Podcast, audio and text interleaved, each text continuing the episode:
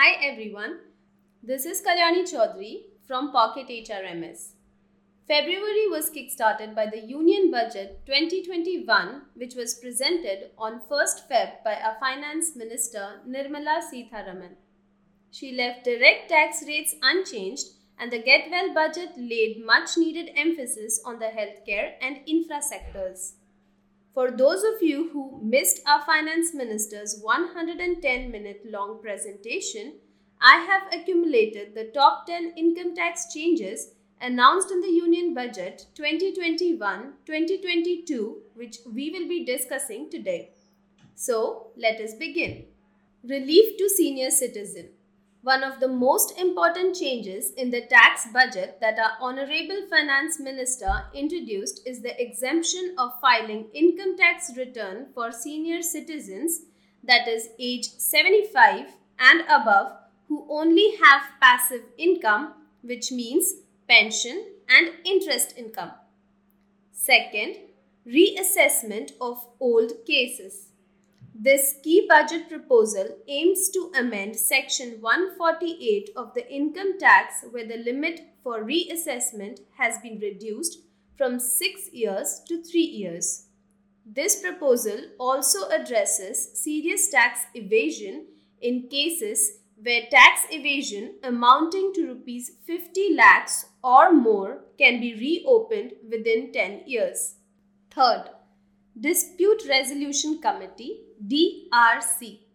The budget proposed to set up a dispute resolution committee to help small taxpayers resolve tax matters easily. Anyone with the total income less than fifty lakhs and disputed income less than ten lakhs can approach this faceless committee. Further, the D R C will have power to waive or reduce any penalty and grant immunity to the assessee. Fourth, Faceless I T A T Center. After success of faceless assessment, a faceless income tax appellate tribunal or I T A T center will be set, where personal hearings will be conducted through video conferences as required. Fifth, Threshold limit for tax audit. There will be no tax audit for taxpayers having turnover up to ten crores from the earlier limit of five crores. This proposal would only be implemented for taxpayers having at least ninety-five percent transaction digitally.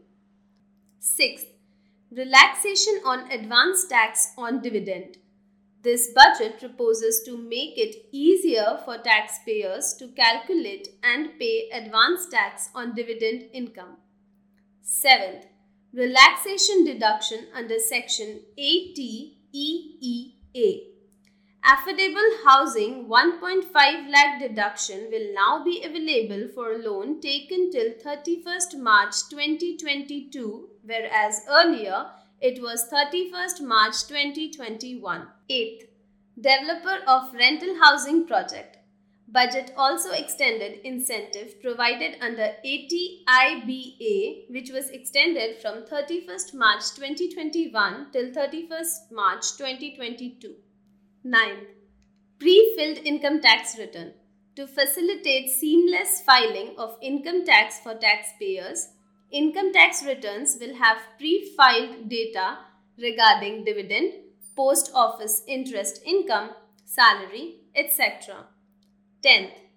Withdrawal of deductions on late deposit of P F contribution. Late deposit of employee contribution of P F will now not be allowed as deduction to employer. So these were the top ten key changes proposed in the Union Budget twenty twenty-one. The budget provided relief to senior citizens and has proposed formation of a new dispute resolution committee for seamless resolutions of tax matters.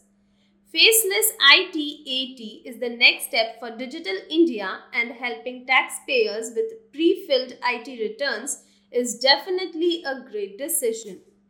In conclusion, I would like to say that when the requirements are asymmetric, with some people being affected more than others, the relief has to be targeted and not general. That brings us to the end of this podcast.